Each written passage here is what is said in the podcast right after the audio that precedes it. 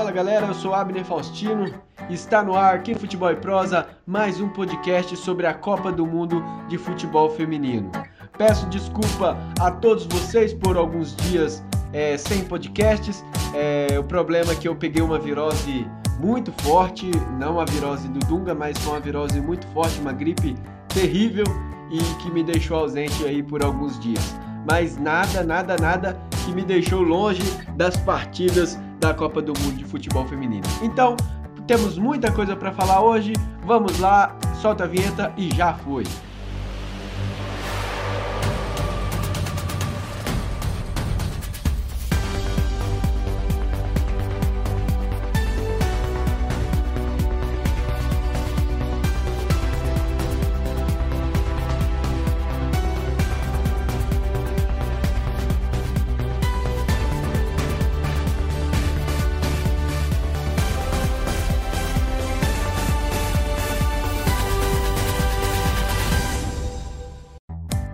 No programa de hoje vamos falar das partidas de sexta-feira. É Alemanha e França e Estados Unidos e China. Vamos começar da partida é, do duelo de titãs entre Alemanha e França. A Alemanha que é a primeira do ranking enfrentando a França que é a terceira do ranking. É um jogo extremamente equilibrado, é, para muitos uma das melhores partidas da história da Copa do Mundo de futebol feminino. É um jogo de claras oportunidades, grandes emoções, é, com gols, disputa de pênaltis, oportunidades perdidas no final de jogo e muita, muita adrenalina. Tudo que um jogo de Copa pode apresentar para a gente.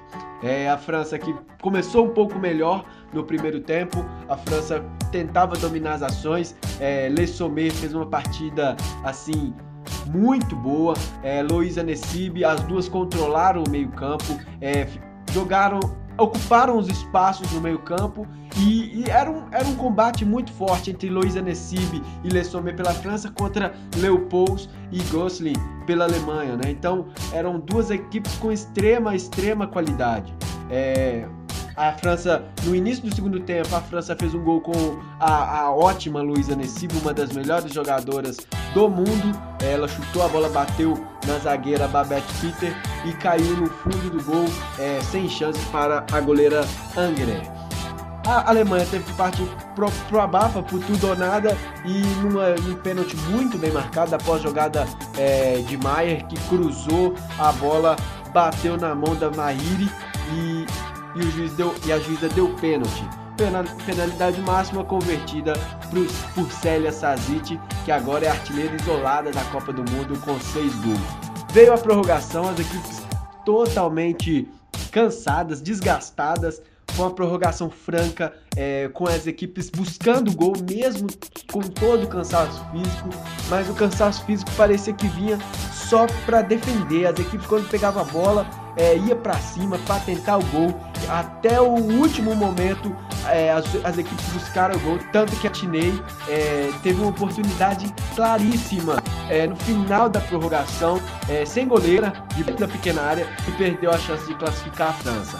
Veio as disputas de pênaltis, é, todas as jogadoras, as nove primeiras batedoras foram muito bem, fizeram os gols 5 a 4 e a oportunidade e a decisão e o pênalti decisivo estava nas, nos pés de Lavogues que bateu e a estrela de Anger é, brilhou e defendeu com o joelho, classificando a Alemanha. Um jogo equilibradíssimo, um jogo muito bom que assistimos é, nesta sexta-feira. A França, é, se passasse, não seria absurdo, como também não foi absurdo a Alemanha passar.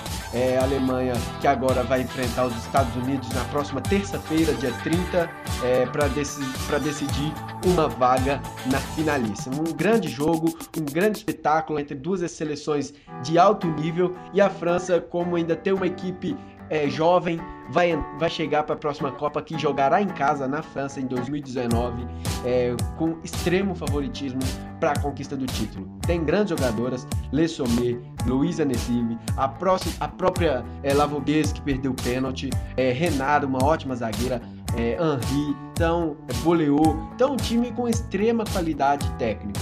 Perdeu para a Alemanha que não é absurdo, é, como se a Alemanha perdesse para a França também não seria absurdo. Um grande jogo, um grande espetáculo para a torcida canadense na sexta-feira. Então vamos falar do, do outro jogo é, desta sexta-feira entre Estados Unidos e China, uma repetição da final da Copa de 99. Para mim foi a melhor partida dos Estados Unidos na Copa. É, conseguiu criar oportunidades. É, engraçado que jogou sem a Wambach, ou seja, a Wambach estava no banco, ou seja, é, ainda não contou com Holiday, Holiday e Hacknell. E mesmo assim, o time dos Estados Unidos foi um time que criou oportunidades por todos os lados, rasteiro, um time veloz, um time que procurava o gol e não ficou dependendo dessa bola aérea com a Wamba. E o, o time conseguiu fazer 10 jogadas. E a China, e a China, infelizmente, a China não fez uma grande partida, né? O time não conseguiu chegar ao gol é, nem com perigo durante a partida e a goleira Rock Solo fez apenas duas defesas é, em todo o jogo, nos 90 minutos. Já os Estados Unidos, ela jogando com a equipe mista, dá para dizer, né? Sem Holiday, sem Rapinoe, é, querendo ou não, a Wamba é titular e não jogou também. E fizeram sua melhor partida em toda a competição. É, o time dos Estados Unidos contou com a O'Hara, né? Então é uma surpresa no meio campo e o time que jogou muito bem, conseguiu criar jogadas, é, conseguiu inverter, equilibrar o, o, seu futebol, ao invés de jogar só com bola aérea, tinha passagens no, na linha de fundo, tinha é, jogadas é, filtradas na área, tanto que numa jogada dessa os Estados Unidos fez gol. Foi de cabeça? Foi, mas foi uma jogada criada, não foi um chuveirinho na área. É, um cruzamento e a, e a Lloyd chegando de surpresa na área fez de cabeça no cantinho da goleira chinesa, abrindo e fechando o placar. Então, os Estados Unidos agora enfrenta a Alemanha em Montreal também no dia 30, né, como já falamos, e o jogo vai ser às 8 horas no horário de Brasília, um jogo imperdível para vocês. Então é isso, galera. É, obrigado por ter acompanhado esse podcast, o podcast número 10. Mais informações sobre a Copa do Mundo pode entrar aí no meu no meu Twitter, que é o arroba Faustino. Muito obrigado e mais tarde lançaremos um podcast sobre as partidas de sábado. Falou, galera, abraço, até a próxima.